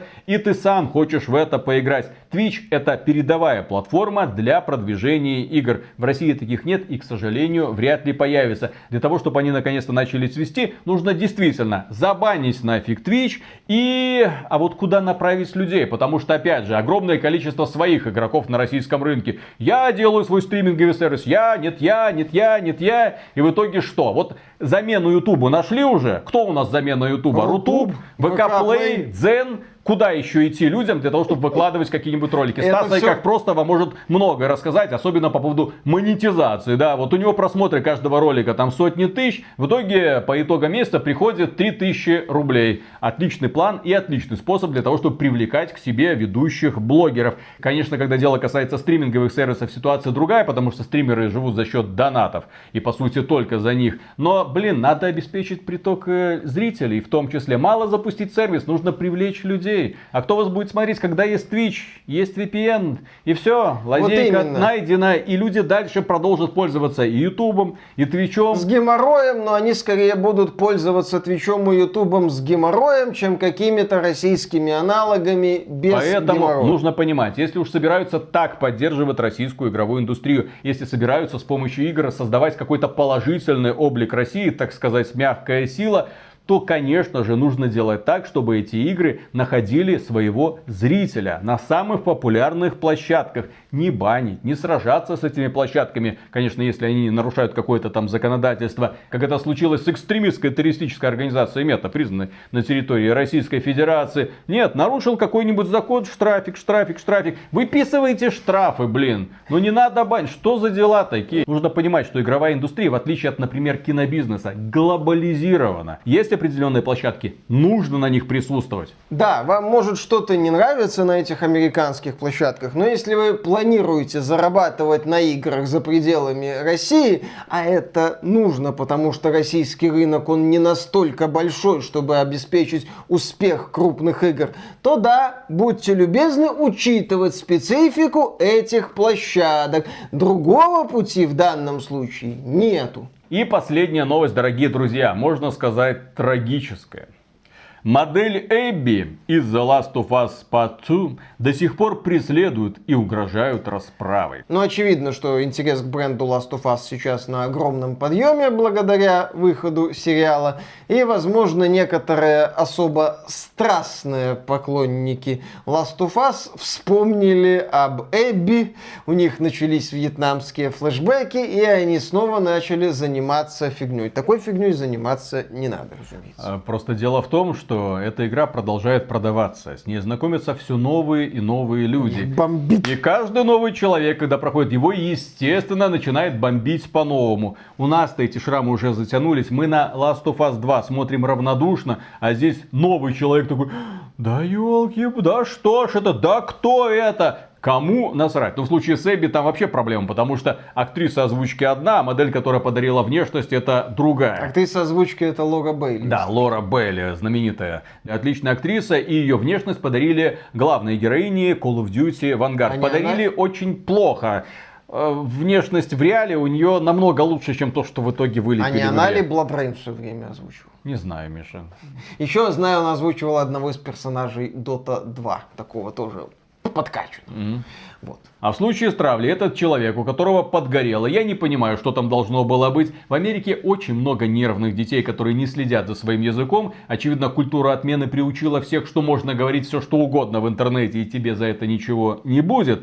А так не должно быть. Если ты пишешь людям сообщения с угрозами расправы, и тем более с угрозами расправы в том числе их детям, то за этими людьми, на мой взгляд, должен выезжать товарищ майор Нечаев. Для того, чтобы разобраться, совсем желательно жесточайше. Потому что такого не должно происходить. А здесь девушка сидит, никого не трогает. Ну, с нее сделали эту внешность. Вот такая ее вина. Она не принимала участие в проекте. Она давным-давно вышла. Она никогда не работала в Naughty Dog. Оставьте ее в покое. Но нет, появляется больной психопат, который, ах ты, да-да-да, и далее череда непечатных слов. Я хочу, чтобы твои дети умерли у тебя на глазах. Ну, вот такой в общем, вот. с головой у таких людей очень и очень серьезная проблема. Именно поэтому, во-первых, людей, которые что-то пишут в интернете, нужно постоянно воспитывать. Не надо такого писать, не надо ни в коем случае. Во-вторых, обязательно должна быть ответственность, потому что оставлять это просто так нельзя ни в коем случае. За психопатами должен быть надзор. Потому что в определенный момент ты можешь сорвать кукушку, и они что-нибудь неприятное сделают. Много новостей подобных мы читали. Не правда ли, дорогие друзья? И на этом у нас на сегодня все. Огромное спасибо за внимание. Лайк, подписка, естественно, приветствуется. Преомега громаднейшую благодарность мы высказываем нашим спонсорам через Boosty, Sponsr.ru и, конечно же, через Ютубчик. Все ссылочки в описании под роликом. Пожалуйста, становитесь. Никто вам не запрещает не становиться нашим спонсором. У нас все ролики доступны абсолютно всем бесплатно и чтобы никто не уходил обиженным. Надеюсь, этот вечер с нами, ну или утро, или день вам понравился. Пока. Слушай, почему людям так нравится трэш? Почему они поддерживают любую тупую инициативу? Вот ответьте мне, дорогие друзья. Помните, как-то в Стиме появилась игра под названием Дока 2? Там, по-моему... Да. В интервью Соловьеву какой-то товарищ говорил, Эксперт. а вы знаете, да, вот эти вот школьники, они постоянно играют в Доку 2, там вот эти эльфы-педофилы едят там кишки, что-то там происходит. В общем, расписал такую игру, в которую люди захотели немедленно поиграть. И нашелся человек, который попытался ее воплотить, ну, в меру своих э, возможностей. И фантазии. Получилась, конечно, игра корявая под названием Дока 2, но как такой вот тролль-ответ тому, что происходило в интервью Соловьева, зашла она замечательно. Все играли, всем нравилось, стоила она, по-моему, то ли доллар, то ли Ну, два. естественно, да. троллинг. В общем, и люди такие ставили максимальные оценки. Вот, Дока 2, давай еще, хотим Дока 3 увидеть. И сейчас этот товарищ э, вернулся, да, он вернулся со своей новой игрой, ну, потому что в интернете начал расходиться мем про доктора Ливси, вот этого шагающего доктора Ливси, который Да. так хохочет, там, ром, там, все такое. И он сделал игру, в которой доктор Ливси со своими друганами расстреливает бандюганов. Я не знаю, как там по поводу правообладания. Игра тот еще трэш. Ну, Игра, естественно. естественно, стоит копейки. И, естественно, она, блин, получает максимальные оценки. Потому что, ха-ха, доктор Ливси шутан. Ну, экранизация мема фактически. Был же еще э, тоже хит, э, это симулятор прыгания по гаражам, где можно было позвать Машу, но она не выходила. Ну, Ну, это троллинг. Понятно, что это тролль-игры, это такие забавные. Милота такая локальная. Смешно, поржать. Ну, люди просто скачут, забавно, что иногда бывают высокие оценки, которые разработчики заслужили, потому что, ну, старались. А бывают высокие оценки, потому что разработчик просто прикололся. И разработчики поддержали этот Ну, самый опять же, прикол. приколоться нужно грамотно, уместно и, ну, хорошо. Здесь разработчик прикололся, если верить отзывам, хорошо, отлично. Доктор Ливси замечательный, мем хороший. Вот бы компания нравится. Valve прикололась и выпустила Half-Life 3. Ага. Или, или Dota э, 3. Или что-нибудь еще с названием 3. Портал. Предлагаю. Half-Life 3, ты, ты это самое, как Габен поднимаешься на гору и сидишь там, все, и ждешь. Чего, ни- никто не знает, чего ты ждешь, ты просто ждешь. Вот, вот это был бы прикол. Valve прикалываться умеет, я думаю, они смогут. Это знаешь, есть вот эти вот часы судного дня, да? Да-да-да. Вот Там, то- и люди иногда там двигают стрелку, там 5 минут до полуночи, там вот это. Должны быть часы Габена. Типа там 5 минут до Half-Life 3, полчаса до Half-Life Нет, 3. ну- Только эта стрелочка будет всегда на пол шестого. У Габена всегда будет две минуты до Half-Life 3, Виталий. Вот такая. Часы в студии Valve. Виталик, скажи, две минуты до Half-Life 3. Все. Сейчас, сейчас, Габен, где Half-Life? Посмотрите, вот до буквально две минуты. Поняли? Поняли? Такая, «Ай, ма- ой, опять не получилось. Чё-то не хочу. Э, Ой, опять не получилось. Ладно, начинаем. Да. Так, раз, два, три.